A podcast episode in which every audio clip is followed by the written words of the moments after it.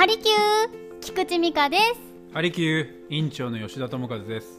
この番組は京都吉田鍼灸院の院長吉田智和と菊池美香が「針って何？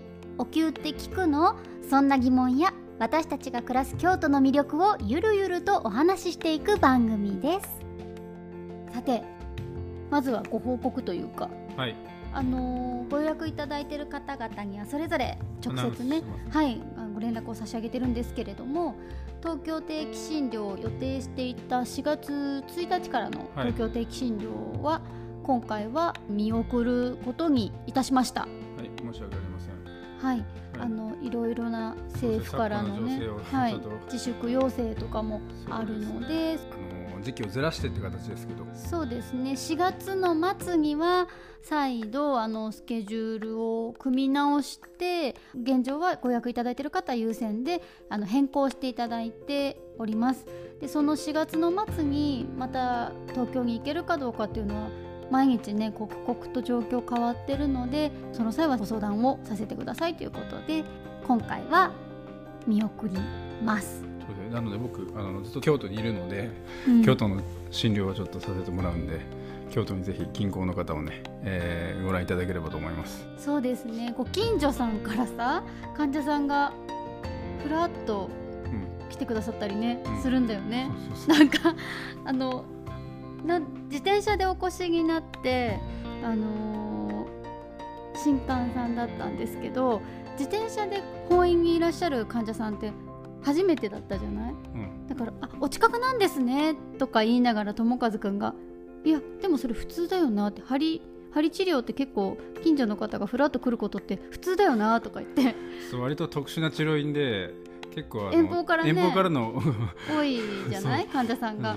なので当たり前のことなんでしょうけど我々にとってはすごく新鮮で、すごい近所から自転車で来てくださったって言って盛り上がりましたね、あとラジオ聞いて思い出してきましたとうん。か、もう最初の頃すごい通ってくださってた方でも間が空いてる方とかもね、患者さんの中には学校が忙しいとかねお仕事が忙しいとかそういった方もラジオ聞いて思い出してあそうだ京都吉田鍼灸院行かなきゃみたいな感じで、あのーお越しいただいたりとかなんか京都本院が本当に今月フル稼働な1ヶ月でしたね。そうですね。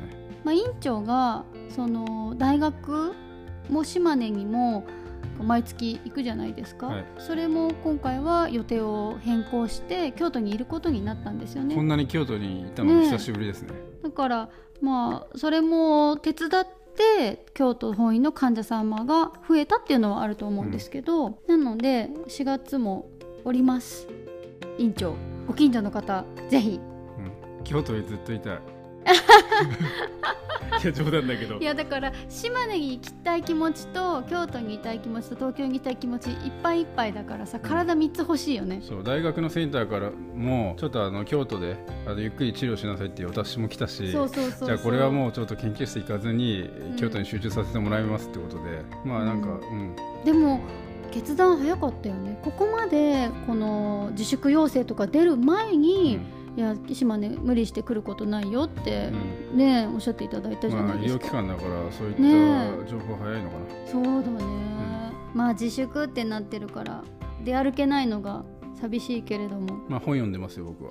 ずーっと永遠の子読んでます。今は永遠の子のターンでしかもすっごい長いじゃない。はい上下巻のやつをね読んでるんだよね、あのなんていうの？文庫版じゃなくてあの大きいやつってなんていうの？ハードカバー。ハードカバーの。そうだ。で見開きで見ると右ページに2段左ページに2段だから要するに文庫本の4ページ分が見開きにあるぐらいのあのスタイル結構嫌いであれ読みづらい、ね、なかなか読みづらくて挑戦できなかったんだけどもでまあいい機会だなと思って。うんうんうん。うん。そうだからね本をめっちゃ読んでるしん永遠の子を読みつつなんかあのーまた違う本うん。にも手を出してだからかなり遅め。並行して読んでるんだよ並行して読んでねる、うん。ジャンルが違うからいけるとか言って、うん。私もそうだね。できるだけ本を読んでる。今までに比べたら読んでる。であの携帯電話をやっぱり見ちゃうよねっていう話になって友和くんと。一回もうタンスというか棚の中にしまったんですよもう見ないように、うん。あれいいよね、うん。すごくいいよえねなんかさあのキャンプ行ってからキャンプ場着いて俺ら2人でなんかいきなり2人で携帯し 始めてたからこれ違うよなってなって。電波も全然ダメだったんで、うん。携帯これしまおうかって言ってもうキャンプ終わるまで携帯禁止っていうことでやめてみたんだよね。そうまあこの状況で刻々と情報が入ってくるからそれをねしっかりキャッチしなきゃいけないから、取りつかれたように携帯握りしめて状況のを追ってたんだけどあこれもうちょっとやめようと思って、うん。全部手放してそうもう一回ね、だからもう携帯をしまうと何するって本読むとかうん。なんか私もお菓子作るパン焼くみたいな、うん。まあ、そういう意味ではとってもいいよね。うんただそれじゃ仕事にならないっていううん。心配もありますけど、うん。なので今「アップルウォッチ欲しいね」とか言ってなんかいろいろ買っちゃってる。ねえ、だから今お家にいなきゃいけない時だからそういうものは売れてるかもね。ゲームとかもさ、うん。動物の森とかもうん。いいみたいですよ、いやなんかここに来てそう購買欲が増長して、うん、今までまあ我慢してたっていうか、まあ、別にいらないやっていうのが多かったんだけど、うん。なんかいろいろ服買ったりなんか、あのー荷物荷物じゃないや。えっ、となんていうの？カバン？カバンとか。単語が出てこないがやばいな。あのそう。なんか服とかもねもうまあ昔のをずっと聞いて、そそのサイクルで着てたんだけど、うん。なんか久しぶりになんか服とか買ったりとかして、なるほどね、うん、っていうかただ友和くんは本当に何にも持たないで京都に来ちゃったもんだから、うん。本当にあの治療着以外着るものがなくて去年の夏はある程度買わなきゃって言ってねちょこちょこ買って、うん。で今度冬も全然お洋服なくて、うん。ちょこちょこ買ってやっと揃ったぐらいじゃない？そうだいぶあの東京のその、まあ、後輩というかだいぶまあなんかあのあげたりとかしてねして二枚ぐらいしかまあ多分持ってきてないよね。そうなんか上着とか何にも持ってきてなかった 結構去年やいやさ本当だよね、でやっとそうダウン買ってね。ダウン買ったんだけど、今まで着てたダウンちょっと見たらもうペラペラでこれもうダウン入ってないじゃんってもうガラ カラカラだよっていうの着てたんでやっと買ってね。やっと買って、ようやくスタートラインだよね。人並みの、うん、それでも少ないか。まだまあ徐々に揃ってるから。靴下は多分200足くらい持ってますよ。なぜかなんかお父さんにもらったスーツ用のとかそう。すっごいいっぱい持ってるよそうおね父さんが会社に勤めてた時にうん。なんか営業もしてたから、うん。なんかその時になんかいろいろなお取引先の人からもらったとかなんとかで、うんうん。すげえ大量にもらって本当になんか200足ぐらい。あるよね。あの新品とかでももう本当にたくさんストックがありすぎて、えこれどうするのっていう。だから靴下はもう一生買わないでって言ってるんだよね。買えません。お願いします。あの京都本院の話をしてもいいですか、あはいどうぞ。はい。最近あの美容鍼灸、うんうん、ううんん、美容鍼灸の方から、まあ、鍼灸を知ってくださって、うん。あーご覧いただく方もやっぱ増えてきてるんだよね、うんうんうん。なんか今流行りで、まあ、インスタとかなんかツイッターとかでもね 患者さんアップしてるのもあるんだけど、鍼灸美容針っていうのかな、うん。うん。でまあそれで通ってたんだけれどもあれ？先生ってあの、まあ、下腹部の痛み？お腹の痛みや、うん。そのまあ、ずっと患ってたその頭痛がうん。少しずつ減ってきたと、うん。うん、なんならあの週でうん。頭痛しない時もあるっていう言ってくれるんだよね。だからすごい楽になってきたっていうふうにうん。あの言ってくださってて、うんうんあの本当にまあ各方面今ね新旧業界頑張り時だと思うので、うん。なんかそこはもうちょっといろいろこのラジオを通してたし、まあ、ご覧いただいた患者さんとしっかりそのコミュニケーションを取りながら、あぜひあの新旧を広めてくださいねなんていうそのキャンペーンもちょっとやりつつある。なるほどね、うん。そうね。やっぱりさ自分の身近な人が針をしててでよかったよって聞いたら興味持つもんね、うん。だから京都吉田鍼灸院も通ってくださってる患者様のお母さんとか、うん。お母さん今日は連れてきましたとか、あ今日はお姉ちゃん夫婦がご来院ですとーか、うん。あのーそうやって家族の中でもどんどん広まっていってて、お友達とかね、なんか嬉しいようね。ん。自分がやっぱり受けて施術を受けてあ良かったもの、うんなんかそのまあ体が軽くなったとか痛みがね軽減してくれたっていうのは、やっぱりそのまあ治療体験としてやっぱり誰かに伝えたいっていう気持ちになってくれればすごい嬉しいんだよね、もちろん自分たち業界の人たちが、まあ、鍼灸治療東洋学っていうのはこういうのが効きますよっていうふうな啓蒙活動もいいんだけど、うん。やっぱり実際その患者さんが一番その身近にいる人に、うん。まあ、鍼灸治療を知ってくれてうん。その効果を実感してくださってあの周りにうん。広めてくれるっていうのは一番本当ありがたいこと、うん。うん、だからこれを一つ一つやっぱり吸い上げていけば全体がもっともっとあの健康な人が あのたくさんそうだね、うんできて。やっぱりさハーリー九氏の友和くんが聞くよとかいいよとか、うん。そういう話ってなんていうの？あんまりしたくないっていうかさ、うん。しなくていいじゃん。うん。治療家だから、うん。だからさなんて言うんだろう。こういうことに聞きますよとかこういうことがいいんだよっていうのは私ですらもあんまり友達に言いづらいっていうか、うん。なんていうの良ければきっと来てくれるっていうなんか祈る気持ちなんだけど、うんあんまり言うことって信用できなくない、うん。あんまりも言われちゃったうん。ら聞くよとか、だから僕としてはあの、まあ、鍼灸に出会ってくれて本当にありがとうっていう気持ち。ああそうだね。本当に、うん、ちょっと入りづらいじゃない？この扉開けづらい扉を開けてくれてどうもありがとうございますっていうね。だ、から来たからにはこのご縁に感謝して、うん。まあ、しっかり見させていただきますよ。全身のっていう気持ちでいっぱいなんだよね、うんうんうん。だから次につながるようにっていうかもちろんその目の前の患者さんを、そうだね。あのーいい方向解放に向かううん。ために頑張るんだけども、そうだね。私はもうその患者さんが今日の夜よく眠れますようにと願ってるもん、うん。やっぱ針を受けた何を効果っていうかさ何を一番実感したかっていうと私は本当に睡眠が良くなった。うん。し患者さんの中でもとにかく針をした日はよく眠れるって方が本当に多くて。だからそういうなんか自分の一番身近な、まあ、睡眠っていうところでまず実感してほしいなって。だから、ね、お帰りになる時とかは「今日の夜よく眠れますように」って「お疲れ様でした」って送り出すことが多いけどなんか針っていいよね。まあ、僕も元患者としてさ、うん。まあ、その治療をさ、あのー治療経験をうん。で、まあ、体が治って、うんうん。そうだ立場だから、うん。なんかあのなんていうのかな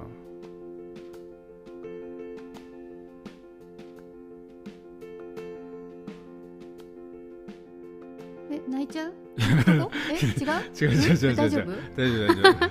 あの今頭の中ぐるぐるぐるぐるぐるって過去に駆け巡ってでも散々私たち聞くとか言いたくないよねとか言いながら「針っていいよね」とか。僕はそうそう。僕は経験者だけどとか。とりあえずいいよもう、ううん。ん、いいよもうっていうかうん、いいでしょ。そうだね。うん。うんまあ。いいか。いやうん。思いは伝わってるは伝わっずてるのかなうん。うんまあ次回にちょっと 次回。っていうか毎回この時間必ず訪れるでしょ。あそうか。毎回毎回、うん。針ってさみたいな。まあでも針針とかお灸って何っていうのをうん。掘り下げるための番組って最初に言ってるから、まあいいですよ、そう。頭の中にいろいろ学校の先生とか、うん。患者さんとか、うん。その沖縄のおばあとか,、うん。か大学の先生とかが今一気に襲ってきて、うん、頭が。頭が停止したでしょ。停止してた。いや結構な時間停止してたからね。こういうのね放送事故って言うんだよ。すいません大丈夫ですか？はい大大丈夫。大丈夫ですか？ああそれそれでそれであのお便りがたくさん届いてます。あそうなんです、はい。ありがとうございます。本当にありがとうございます。ちょっとあのここでご紹介したいと思います。はい。はい、ハリキューネームパミパロさんからいただきました。はい。院長美香さんハリキュー。ハリキュー。ハリキュー。こんばんは。いつもラジオ楽しみに聞いております私は4月に中学生になる息子がいます。先日ラジオを聞いていたら種子島中学校の野球部で日本一になってデカレンジャーにお世話になった少年のエピソードを聞きました。それをたまたま聞いていた息子が種子島に引っ越そうと言い出しました。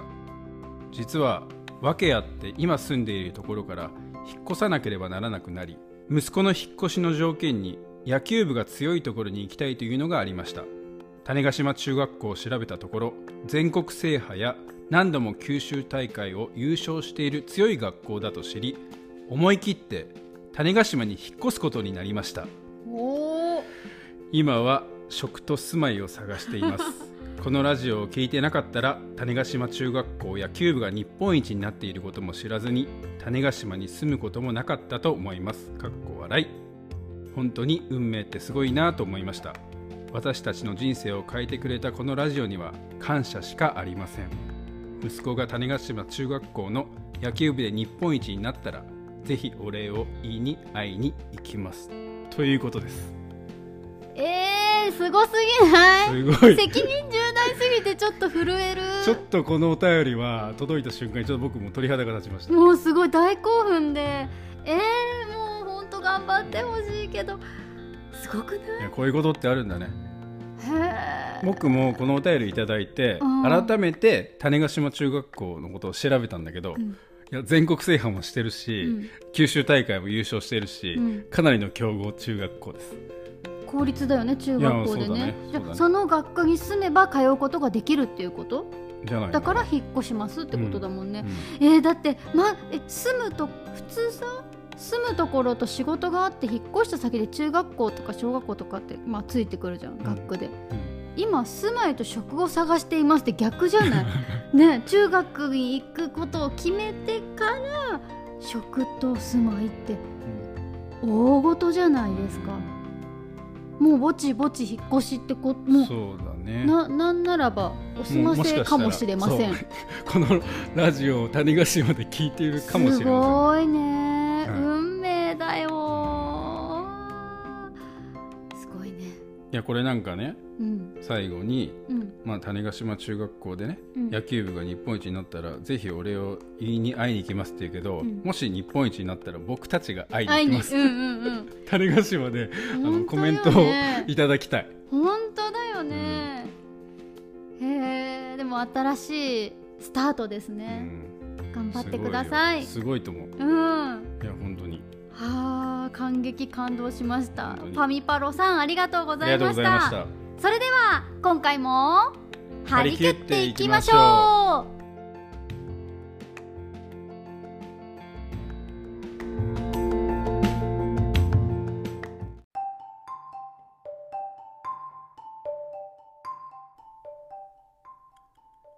張京都ハリキューレディオ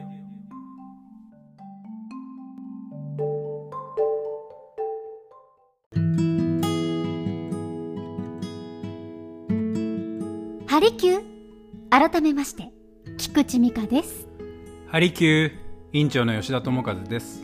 今回は飲み物をテーマにお話ししていきますよ。お便りも飲み物をテーマに募集いたしました。今回もたくさんのお便りが届いております。後ほどご紹介いたしますね。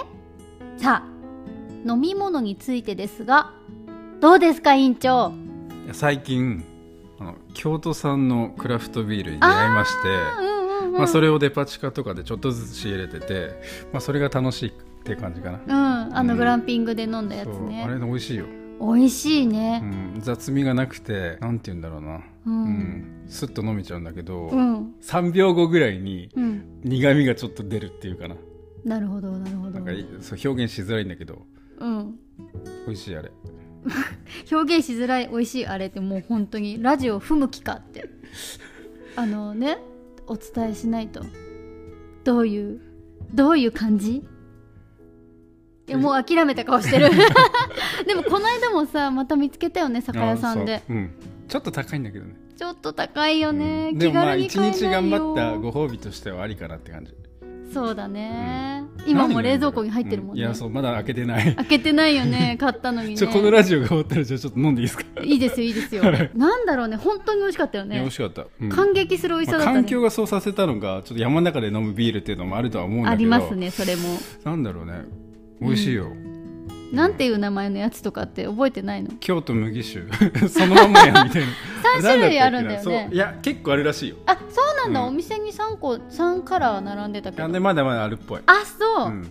えいやなんえか京都のクラフトビールって結構なんか盛り上がってるらしくて。種類がねそうそうそう。だからなんか宇治宇治とかとかのお抹茶入りみたいな。そうをイメージしたビールとか。うんうんお茶をイメージっていうかそうお茶が入ったビールか、うんうん。でもクラフトビール本当に近年ねいろんなところでさ、力を入れててさ、うん。行く先々でいろんなビールがあってうん。楽しいよね。そうなんかおやっぱ大手をのやっぱ飲んでたんだよ。僕としては、うん。だけどなんかクラフトビールとかって分かんないじゃん。どれが美味しいかっていうのでないね。なかなか手出さなかったけど、うん。この間のキャンプで勧められたんだよね。ちょっと直感に頼って、うん。じゃあこれ飲みますって言ったらめちゃもう好みで、うんうんうん。いやなんかそかそれからハマっちゃったんだよね。あの最近さあそこ近所のさうん。和菓子とお酒をっていう、えーコアンさん。うん。喫茶はい。あの立って和菓子をいただいてお酒を飲んだりカフェを飲めるんですけれども、あの和菓子に合わせたお酒を提案してくださるんですよね。そうだね。でそこでも本当にふなかなか出会えないお酒がたくさん置いてあっていや新しい楽しい見方だなと思った。あ何飲まれたんでしたっけ？私はキメラという日本酒をいただいてあの招き猫の形をしたモナカ。あはいはい。で中は黒糖のあんこを選んで、うん。そしたらキメラっていう日本酒をおすすめしていただいて、美味しかったよ。うん。うん。どんな味だったの？テイストは？テイストはねあのぶどうみたいなんです。マスカットみたいな。あ日本酒が？そうシャインマスカットみたいな味がするんです。ほ香りもすごくフルーティーで。でさらっとしててでもね口に含んだらとろっとするっていうかね。あの口の中で3秒ぐらい香りを楽しんでって温まってくると香りが開くさお酒なのでっていうこともアドバイスいただいたんで。う表現うまいね。いやもう頑張ってる。もう引き出し数少ない。引き出しを引っ張り出して、はい。で友和さんはえっと僕はねどこのだったかな。えっとでジン。ジンベースのお酒。ジンか。あれ何だったっあけれ何だったっけ？ジントニックだっけ？ただジンがすごくこだわってて。そうあれどこだったっけ？滋賀だったっけ？えー、あ岐阜かな。あ岐阜。あ岐阜だ。岐阜原産のジンのリキュール。ベースあジンで、うん。何で割ってたかな？まあお水かな？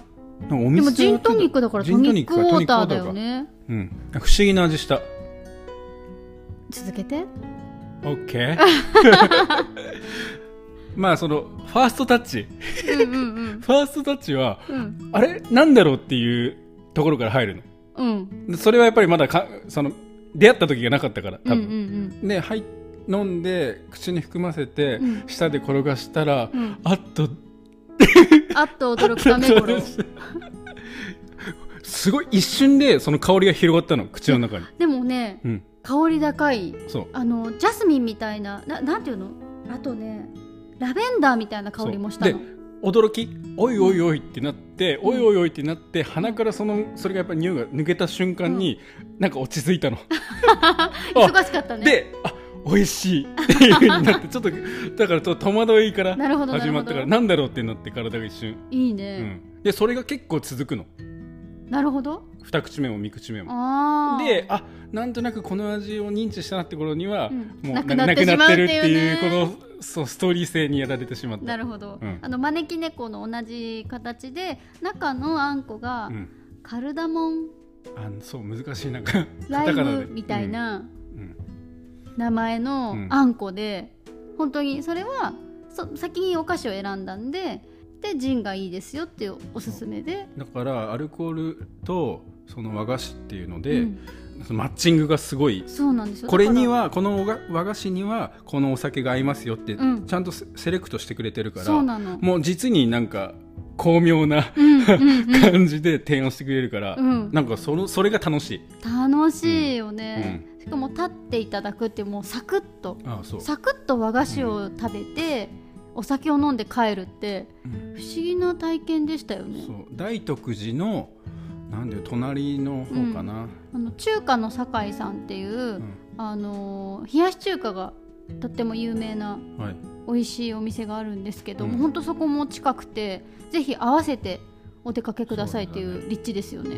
うん。近くに僕がよく行くうん。レモン館う。レモン館もいいよね。そう。あ近所だったんだすごい近所だね。そうそう。めっちゃテンション上がったそれは。ねえ、いやおすすめです。喫茶コアンさん。はい。飲み物の話からちょっと、はちょっと飛びましたけど、はい。そういえばさ飲み物といえばさはい私こだわり酒場のレモンサワーの CM やってる。おめでとうございます。おめでとうございます。もう2年ぐらいやってるんですけど。あすごいですね。はい。美味しいんでぜひ飲んでください、はい。いきなり宣伝。さてここでお便りをご紹介します。ハリキューネーム文ちゃんさんからいただきました。院長美香さんハリキュー。ハリキュー。ハリキューレディオいつも楽しく聞かせていただいています。ドバイの院長のダンスの話最高でした今回のテーマは飲み物ということですがメッコールという世界一まずいコーラと呼ばれる飲料をご存知でしょうか？10年ほど前になりますがまずい飲み物の話題で盛り上がり友人との集まりに当時の彼が箱買い持参しました。あまりのまずさに飲めない人が続出し地獄絵図。飲ませるために冷蔵庫で冷やしていたため彼の家の冷蔵庫はメッコールオンリー状態に。その後彼のあだ名はメッコールになりました。日本ではもう販売されていないようですが韓国では売っているようなので見かけたらぜひ飲んでみてください。それでは次のラジオも楽しみにしております。また主人のメッコールとともに月の一度のメンテナンス治療にも伺います。なんかこのお便りを読みながら当時の彼がってああ当時の彼がってなってて最後メッコールがご主人様でよかったって思った。同一人物同一人物であなるほど。当時のあの彼とご結婚なさって現在のメッコールさん。あはい。かっこご主人。はい、ですね。はい、そう。え知ってます？メッコールって。知らないね。知らない。ちょっと気になるね、うん。日本ではもう売ってないけれどって。ええー、でも見かけたら絶対飲んでみたい。ー、美味しくないんでしょでもなんか美味しくないって聞いたら飲んでみたくならうんない、そそうだね。んなことない？いやじゃあ飲みましょう。あの立ち寄るさあの、東京定期治療の時とかに途中で休憩したり一泊したりするじゃない？帰ってくる時に。はい。そこでさ静岡のさお茶コーラって見たことある？あーなんかなんかあるよね。あるね。飲んだことある？ない。あれ美味しいよ。あそうな 美味しいんだなんかいろいろ商品展開してるよね。してるしてる。だからコーラとかサイダーとかラムネとかあれ系ってねいろいろご当地系あるよね。塩サイダーとかも飲んだじゃない、ああいうのもなんか美味しいよあーいねろいろな出てるからね、うん。まあ、メッコールっていうのはまずいってことですけどそうだね気になる気をつけます気をつけますメッコールに出会わないようにまたあの定期診療お待ちしておりおます。待ちしております。そう。でさそうさっき言い忘れたんだけどね、はい。あのー私はウィルキンソンの、まあ、炭酸水を常備してるんですよ。あのお家にね。必ずある基本的に。でそれをひたすら飲むんですけどもうお酒飲みたい時も酔いたくない時は炭酸水で満足みたいな感じでうん。飲むのね、うん。もうでと友和くんはあれだよね。青いキャップの。なんだっけ。ロスバッハ。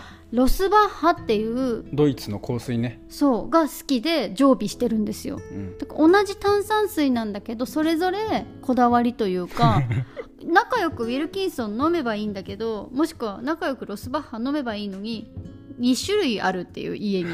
でもちょっとね用途が違うよね。そうだね、ウイスキー割ったりするならもうウィルキンソンがいいし、うん、普段食事と飲むなら飲んだりするんだったらロスバッハがいいねっていうね、うんこだわりですね。あ、そういえばさうん、なんか去年かなあのウィリキンソンのさ検証にそうなの！応募したらさ当選した。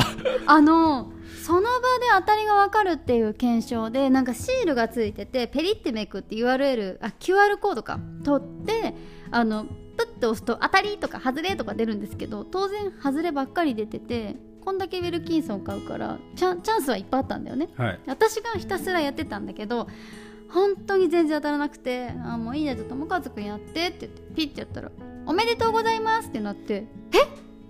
え？当たり？嘘でしょ?」って「私友和くんと結婚してよかった」ってその時「え今?」っていう。当たったんだよね。そうだなんからかヒノキのまな板？うん。と？なんかとウィルキンソンなんか何本かと？1か月分じゃないけどなんかそんなになかったかな？あとコでも段ボールで段ボールで届いたよね。なんか専用段ボールみたいなの届いて、ウィルキンソンのコースターと本当に嬉しかったんです。また当てて？時々ねやるからね。えでも結構ねちちっちゃい頃からうん、あの検証とかは当たる？当たってた。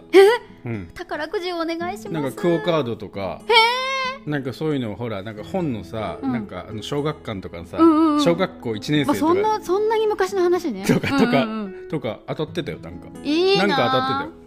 うん。え当てて？車とか？ほらうん車。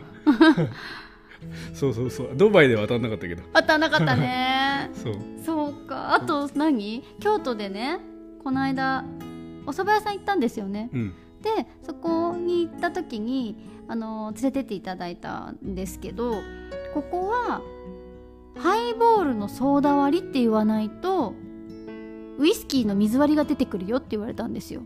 え？っていう。最初はって。うんうんうん。どういうことって。でハイボールといえばウイスキーのソーダ割うん。りじゃない、うん。でもそこのお店なのか京都なのか、うん。ハイボールっていうのは水割り。でそれをソーダ割りって言わないと私たちが思ってるハイボール出てこないんだよって言われて。京都ルールなのかな？わかんない。あそこのお店だけなのかな？うん。ちょっと教えて京都の人。あれびっくりしたよね、ちょっと飲み物ネタで結構盛り上がってきた。楽しいぞ、うん。さあもう一ついきましょう、はい。じゃん。ハリキューネーム金ちゃんさんからいただきました。院長美香さんハリキュー。ハリキュー。遅くなりましたが京都でのご会員誠におめでとうございます私は京都市内で働く OL です。忙しい毎日ですが会社から退勤し家まで帰宅する間このラジオを聞いております。ありがとうございます。一言で言うとこのラジオ超和みます。なんでだろう。飲み物で例えると超軟水ミネラルウォーターって感じかな。アイスエイジっていうカナダのお水に近いです。ほう。世界のミネラルウォーターの中でも最も高度が低く超軟水ソフトな水の一つです。カナダのバンクーバーから北に約300キロの大自然にある氷河でゆっくりと時間をかけ天然ろ過されているらしいですよ。ぜひ試してみてくださいね。口当たりがすごくまろやかです。近々治療院へ伺わせていただきます。足のむくみが気になっています。針は大好きなので楽しみです。よろしくお願いします。ほう。なるほど。軟水？軟水。何？知らない。アイスエイジっていう。へえ超軟水ミネラルウォーター。うん。これは日本で買えるのかな？あこれはね僕飲んだ時あります。あ本当、うん。あのね映画館とかで売ってんの。へえ、うん。ひらがなひらがなでアイスエイジとは書いてないか。えローマ字でアイスエイジって書いてある。へえアイス揚げアイス多分見た時あると思うよ。本当？あの紫っぽいボトルでうん。キャップが黒、え見たことない、うん、いやあると思うよ。ですごいねまろやかなやっぱ超軟水って書いてあるけどその、うん。えっ、と金ちゃんさん、うん。うん、すごいまろやか。分かった。飲んでみよう、でも全然違うと思う。でも高いんでしょいやなんか高そう。すごい高くはないと思う。買える？買えるよ。分かった。よかった。いやねこれね僕のお小遣いでも買えます。はいよかったです。それでは次のコーナーはこちらです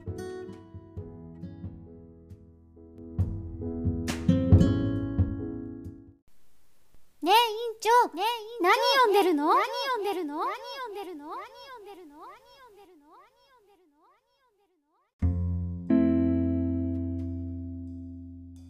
のはい。このコーナーでは私のおすすめの本をご紹介いたします。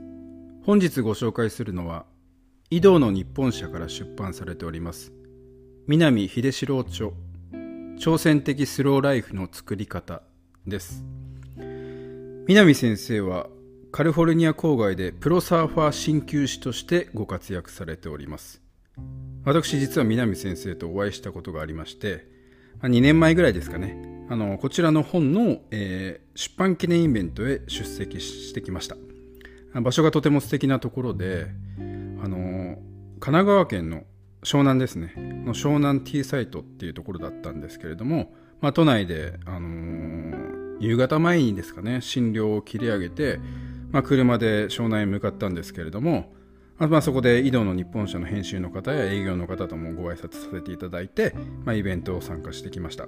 まあ、イベントは、あの、鍼灸業界のみならず、その、プロサーファーの方や、まあ、湘南にお住まいの方など、あの、多数の参加者で和気あいあいと進行していったんですけれども、まあ、その後の懇親会でも、まあ、先生と直接ね、お話しさせていただきました。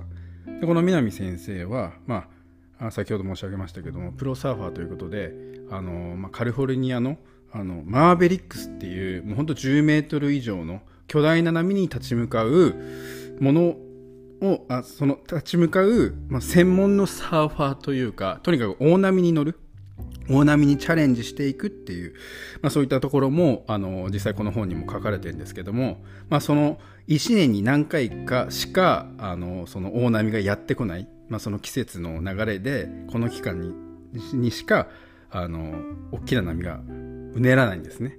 でそれに対して1年間ずっとトレーニングをしていくんですけれども、まあ、その中で、まあ、あのこの本のタイトルにもあるように挑戦的にスローライフ挑戦的スローライフの作り方、うん、これちょっとあの挑戦的にもっとあのストロング強く生きるっていうことではなくて真逆の方、うん、スローライフの作り方であのその大きい波に立ち向かっていくっていうすごい興味があったんですね。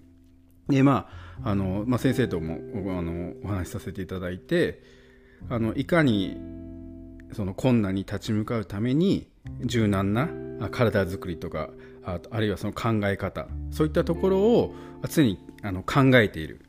それは患者さんを通してでもそうだし自分のライフスタイルを、まあ、常にあの高めていつ何時でもあの立ち向かえるようなスタンスであの僕は過ごしてますってことをおっしゃってたんですけれども本当に先生この、まあね、強いものにこびず弱いものに寄り添うっていうことが男気であるってまあ、すごい私もこの文に共鳴しましてやはり、まあ、患者さんにとって最善の治療を施していく。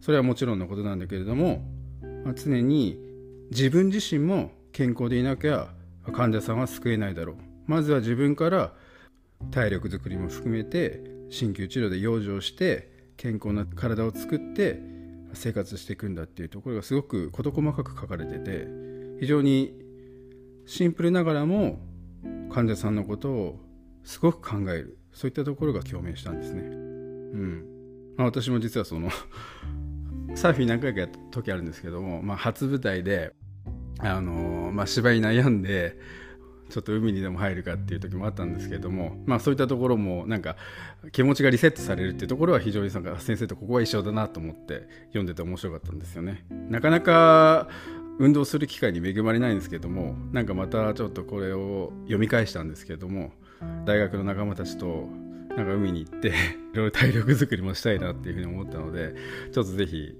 あの、まあ、活動的にこれからあの仕事だったりとか、まあ、勉強に励むっていう方も読んでて非常に勇気づけられる一冊となっておりますのでぜひ手に取ってみてください、えー、本日は南秀志郎先生の挑戦的スローライフの作り方をご紹介いたしました。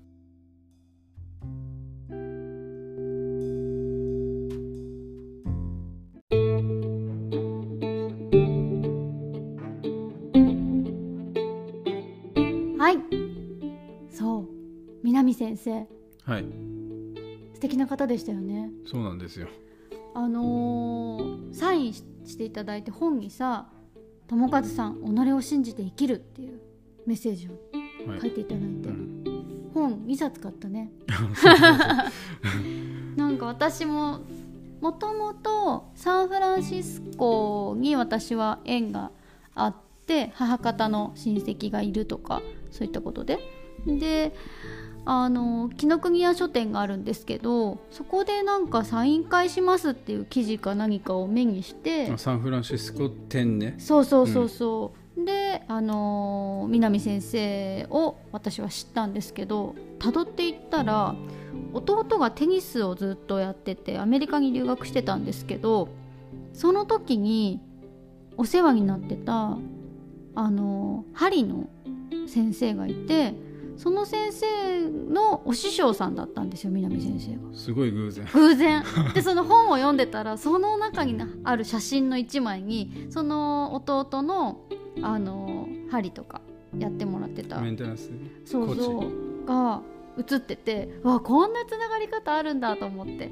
でフェイスブックを通じて南先生にあの連絡させてもらったらぜひあの出版のその湘南でのイベントの後のパーティーもぜひ出てくださいっておっしゃっていただいて私たちあの知ってる方は誰もいないのにポツンと2人で パーティーに参加したんですけどそこで初めてね井戸の日本社の方とお目にかかって。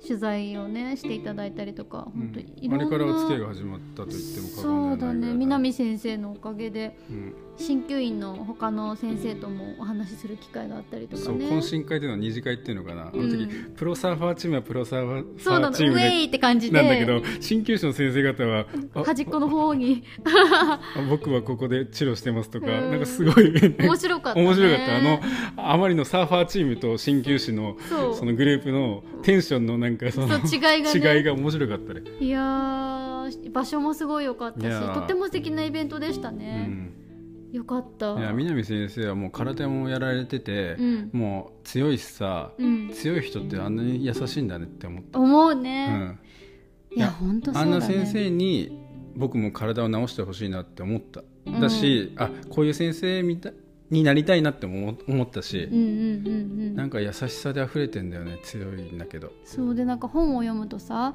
その自分がやりたいそのマーベリックに挑戦するためには仕事のやり方も考えなきゃいけないっていう、うん。それはあの、まあ、自分のためにもみんなのためにも必ず休暇を取るとかさうん。あのオフの取り方とか働き方っていうところも興味深いしうん。友和君はある意味それをやってるよねの。そうそれを目標にというか学ぶために仕事をこういうスタイルでやるとか、ね、ある程度の家族の理解を得る必要がある。そのためには頑張る、うん。そういう意味ではなんか大先輩っていうかね、うん。南先生、ん。お手本っていうかさ、こういう働き方とかうん。生き方って、さっきも言ったけど、うん。挑戦的スローライフってさ、うん。真逆じゃん全部、うんうんうん。挑戦的にさ、うん。何かを勝ち取るとかさ、うんうん。奪いに行くとかっていうイメージだけど、うん。挑戦的にスローライフをフを得る得るそそうだね。う、それってなんかなかなか気づかないよね、うんうんうん、忙しさとかさう、ん。なんか、うん、そういったところにずっと身を置いてると。うん。でも一回それを自分で自ら作り出すっていうう、ん、その思考性にうん。すごい共感を得た、でもさこのさ、波乗りっていうのがさ、うん。響きだけ聞くとたやすいじゃない、うん。なんか優雅なサーフィンって思うじゃない、とんでもないんだよね。いやもう命がけなんだよ。命がけでだから正直その命がけのサーフィンっていうところには私はあの分からないわけよ。でも、南先生にとってはそれが生きがいなわけじゃうない、ん。だから人それぞれなんていうの？夢中になることとか命を懸けることとかって、うん。こんなにも違うんだなっていう、うん。でも望んでる生き方っていうかさライフスタイルっていうのは、あ私も憧れるし、なんかねしかも国がさ違うところじゃない？うんカリフォルニアじゃない。うん。で私は日本私たちは日本じゃない、うん。でも彼は異国で日本人としてうん。活躍してる鍼灸師でもありサーファーでもありって。人ってこんなに違うんだなと思う。まあ、一方でそのやっぱり日本人だからうん、その、まあ、外国人として見られるうん。絶対に負けたくないうん。大和魂っていう、そういったその気概もすごいその本の中ではさ書かれてんだよね、ものすごくストロングな部分っていうのが、うん。だけれどもあのそれはあくまであの波に対して使う。うん。すでで患者さんはもうマイその精神性非そううん。細かなうん。アプローチでっていう。だから面白い、いやこれは読みやすい本だし、うん、それ読みやすいよ、いいよね、うん、すぐ読めるっていうか、うん。あと湘南の蔦屋すごい良かった。あよかったね。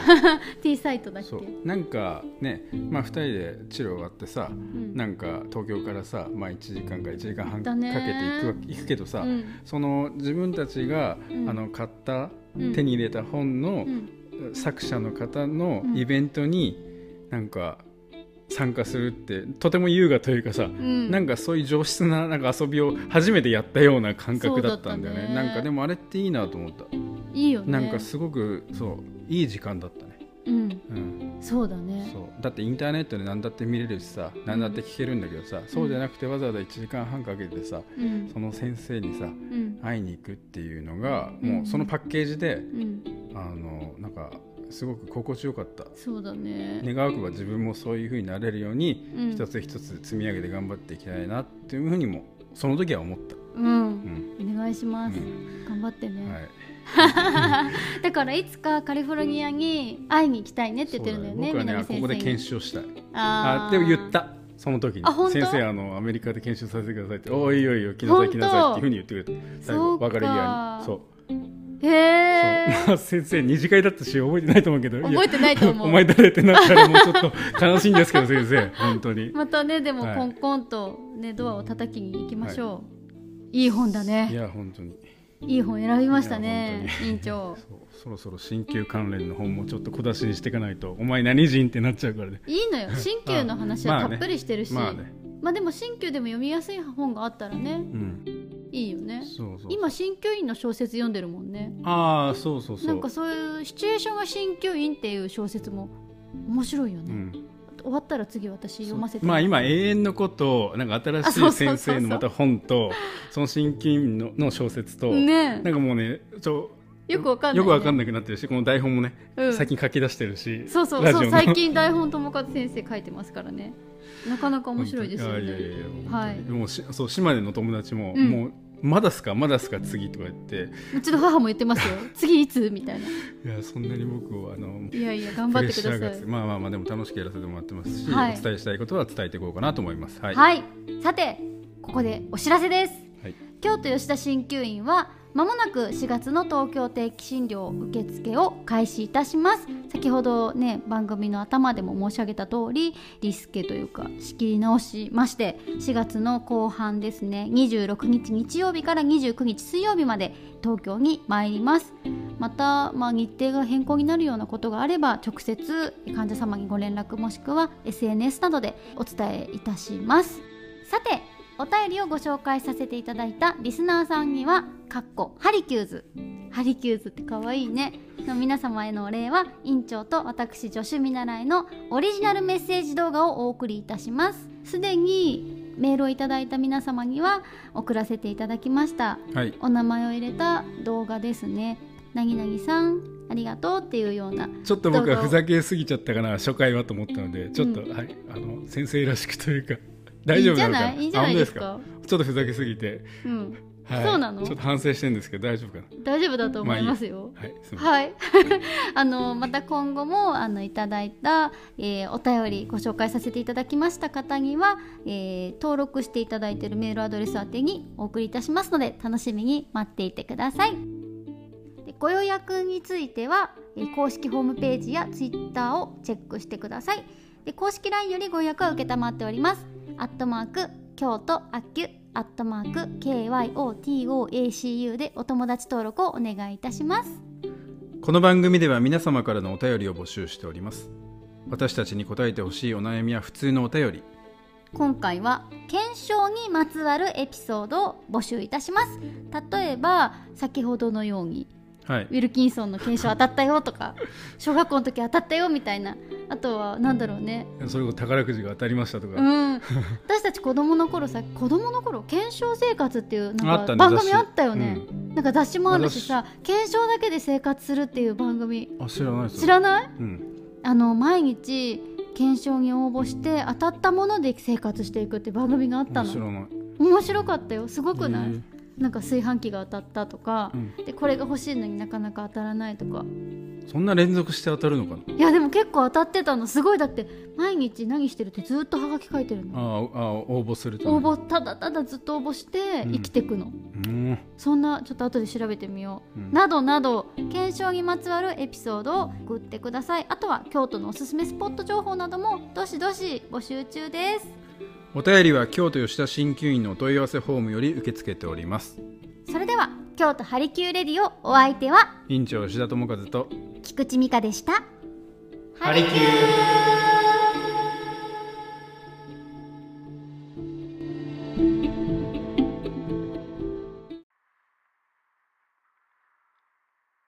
ラブってどう綴るんだっけ？綴るものじゃないよ。感じるものだよ。熊野プーさん。